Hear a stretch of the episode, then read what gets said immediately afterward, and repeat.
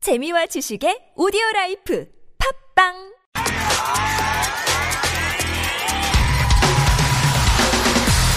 화제 뉴스 핵심을 짚어드립니다. 뉴스의 맥.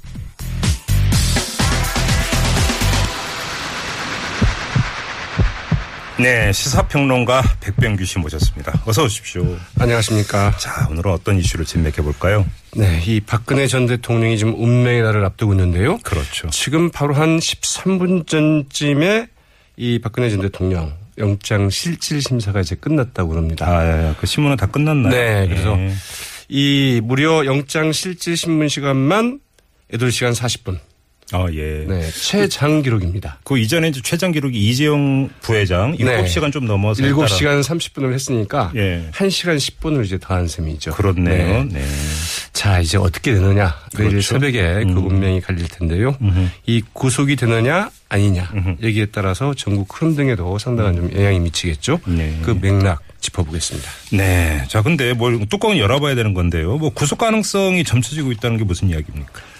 네. 범죄 혐의의 그 중대성, 그리고 그 다른 피의자들과의 그 형평성 문제가 있죠. 네. 네, 그 최순실 씨나 뭐 안종범 전 그 청와대 정책조정수석이랄까, 그렇죠. 김기춘 전 대통령 비서실장 등등 다들 연루된 사람들이 구속돼 있지 않습니까? 네네. 음. 그래서 이 형평성을 무시할 수가 없고 이 가장 이제 그 법정에서 논란이 될 게 아마도 그 증거 인멸 가능성일 겁니다. 그렇죠.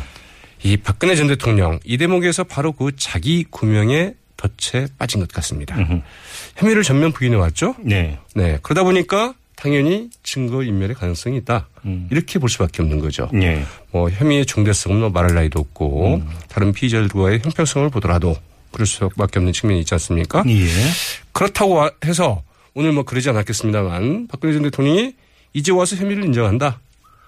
그렇더라도 이제 구속을 피할 수 있을지 여부는 확신할 수 없는 이런 상황이었죠. 예. 네. 그러고 이제 그렇게 되면 오히려 그 지금까지 어, 지지자들의 그 그나마 어, 이 지지자들의 지- 지지까지 잃게 되는 어, 정치인 모든 것을 이제 잃게 되는 이런 상황이어서 네. 어, 어떻든 그러는데 자 이제 그러나 어쨌든 뭐 이제 구속 여부는 좀 지켜봐야겠습니다만 이 만약에 법원이 영장을 기각한다 네. 이러면 좀 어떤 일이 발생을 좀 할까요? 그러게요. 자, 어떤 일이 발생을 하게 되는 겁니까? 네 일단 뭐 박근혜 전 대통령은 이제 그 집에 돌아가게 되겠죠. 네. 네. 그러나 이 사법정의는 돌아갈 곳을 잃을지 모릅니다. 음. 말하자면 이 박 전 대통령의 그 사법 처리는 그 길을 잃을 수 있다는 이야기인데요. 예. 이해찬 의원이 이제 그 이런 이야기를 했습니다. 네. 만약 불구속하게 되면 다음 정권 내내 재판이 진행될 수 있을 것이다. 음. 이렇게 좀 얘기를 했는데요. 예. 구속을 하면 이제 최대 그 20일 내 기소를 해야 되고 어 1심이 최대 6개월, 2심이 4개월, 대법원이 4개월. 해서 1년 2개월 정도에는 사실은 이제 그 재판을 좀 끝내야 됩니다. 네. 그러나 그 불구속 상태에서는 한없이 재판이 길어질 수 있죠. 그렇죠. 뭐 증인 신청하고 뭐 또 뭐 물증 뭐 증, 어, 증거물에 대한 뭐 또 증거 조사 신청하고 그러면 이제 또 몇 년씩 뭐 걸려요. 얼마나 길어질지 네. 네. 알수 없게 되죠. 네. 그렇게 되면은 이 친박과 지지자들 뭐 삼성동 자택을 중심으로 해서 음. 다시 뭐 재결집할 수도 있겠고 이 차기 정부 집권 초기 아니겠습니까? 예. 온갖 논란의 불씨 다시 네. 일어날 수 있겠죠. 그리고 이른바 그 친박으로서는 어떻게든 박 전 대통령을 좀 옹이하면서 책이나 혹은 그 자신들의 그 정치적인 입지 확보를 위해서 발버둥 칠 게 뻔할 거고 이리 되면 이른바 보수의 재구성 혹은 보수의 그 재편도 상당히 좀 어렵게 된다고 봐야 되겠죠. 시민들의 반발도 거셀 것 아니겠습니까? 맞죠. 뭐 당연한데요. 예. 그러면 이제 또 많은 시민들 아마 다시 또 그 광장에 나가는 일이 발생하지 않을까 싶기도 네. 하죠. 뭐 네. 촛불 집회 다시 열리게 될 가능성이 큽니다. 무엇보다도 그 박근혜 전 대통령의 그 사법 처리 문제가 계속 그 뜨거운 쟁점이 되면서 사회적으로도 굉장히 좀 피곤하고 소모적인 논란이 이어질 수밖에 없, 없게 되겠죠. 예. 근데 구속이 된다면 그때는 어떻게 됩니까? 자, 이제 일단은 굉장히 그 중요한 날이 될 겁니다. 네. 박근혜 정권에 사실상 마침표를 찍게 되죠. 네. 그리고 그 친박 세력들, 뭐 자신들의 그 정치적인 신분, 뭐 의원직이랄까 이런 것은 유지하겠지만 이 정치적인 집단으로서의 뭐 영향력이나 동력은 뭐 극복히 떨어질 게 분명하고요. 이 구여권 즉 보수 정치 세력 그 재편도 굉장히 그 가속화된다고 봐야 되겠죠. 그래서 아무튼 뭐 이제 그 대선 결과가 어떻게 나오냐 지켜봐야 되겠지만 이 야권 후보가 집권하게 될 경우에는 특히 이제 이른바 그 견제를 위해서도 이 보수 정치 세력의 그 재편과 재결집이 필요하지 않겠느냐 음. 이런 이야기들이 나올 테고 어 그래서 이 친박을 제외한 음. 보수 진영의 그 재편이 상당히 좀 어, 속도를 낼 가능성이 높다고 봐야 뭐 되겠죠. 일각에서 이제 이른바 박정희 이데올로기, 박정희 신화 이런 이야기도 좀 많이 하지 않습니까? 또 종환을 구하는 것 아니냐 이런 이야기도 맞습니다. 사실 어떻게 보면 역사적으로는 이 점이 굉장히 그 큰 대목인데요. 있고요. 예. 이 1979년 11.6그 공정동 총성으로 일단 그 박정희 시대를 마감을 했지만 음, 네. 그러나 사실상 박정희 시대의 마감은 바로 내일이 될 가능성이 크다 이런 네. 얘기를 하죠. 예.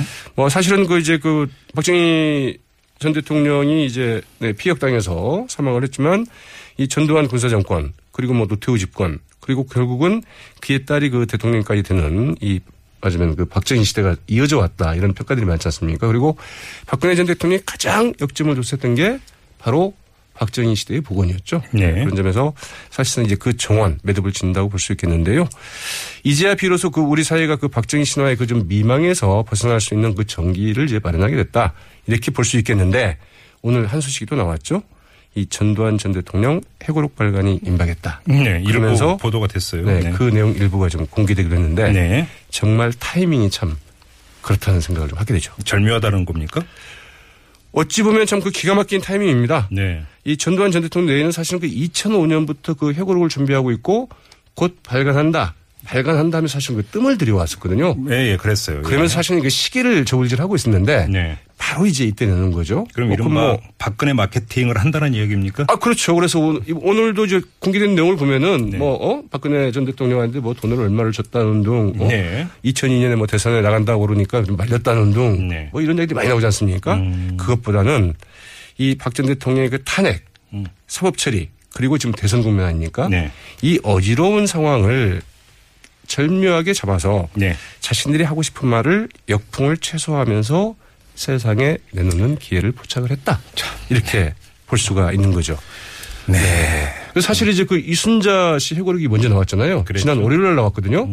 어떤 내용들이 실리는 거니 전두환 전 대통령이 1980년 광주 민주화 운동 때 발포 명령을 내린 적이 결코 없다. 대통령을 하게 된 것도 최규화 전 대통령이 아주 강권을 해서 어쩔 수 없이 하게 됐다. 뭐 이런 내용들거든요. 네.